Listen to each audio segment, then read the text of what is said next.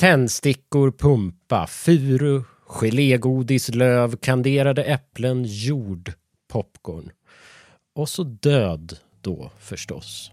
Precis som andra högtider har halloween sina dofter. Själv minns jag såklart julens dofter från min barndom. Den som jag kanske förknippar mest med jul är konstigt nog blomman mimosa som jag egentligen inte tror har något med jul att göra.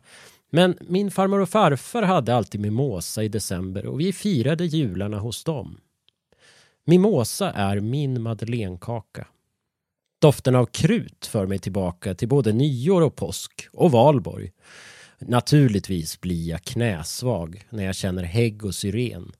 Kanske framförallt jasmin.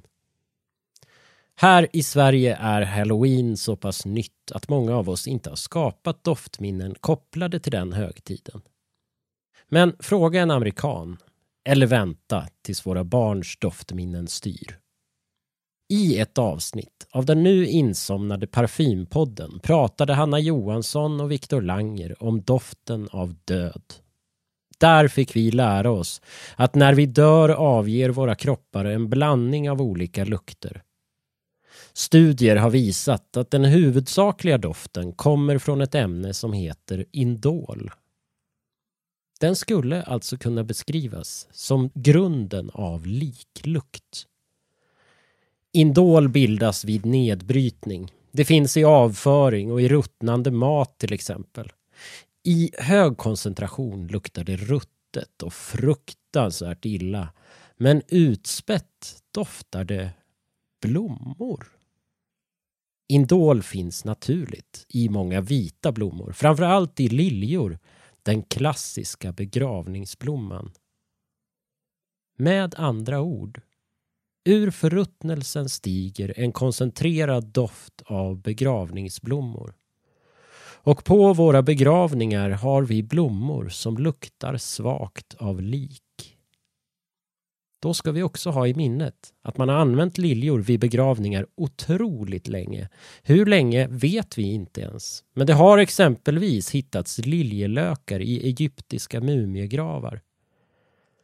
Ämnet indol däremot upptäcktes först 1866 av kemisten Adolf von Beyer Är inte det märkligt? Är det bara en slump? Eller var det någon som i tidernas begynnelse kunde känna doften av liljor i liklukten?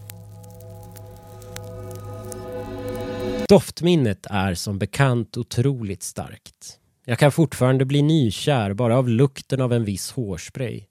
Jag kastas då hand och hänsynslöst tillbaka till en hormonstinn högstadietid. Visst finns det ljus och rökelser som vi kan använda för att förstärka halloweens dofter och på så vis hjälpa vårt doftminne på traven. Som äpple och kanel eller det mörkt mystiska sandelträt. Men vore det inte ännu mer passande med en parfym med doften av död? Och jo, det finns. Lush, ni vet. Butiken som säljer lustiga tvålar och badbomber med glitter. När man går förbi deras lokaler slås man av en pust av olika dofter. De säljer också parfymmärket Gorilla Perfumes. En av deras parfymer heter Death and Decay och har just indoldoften i fokus. Beskrivningen lyder Begrav dina sorger med den rena och finstämda doften av liljor. En annan parfym som kan passa till halloween och som Parfympodden också tar upp kommer från Demeter Fragrance Library. Parfymhuset har gjort sig känt för sina vardagliga och väldigt specifika dofter som gin and tonic, jord, baby powder och play-doh. De har också en parfym som heter Funeral Home när Demeters grundare för första gången luktade på den sa han It smells like my grandfather's funeral. Call it funeral home. Parfymen blandar dofterna av vita blommor med mahogny och orientaliska mattor. Med andra ord som en klassisk amerikansk begravningsbyrå. Med kistor, liklukt och allt. I'll be right back.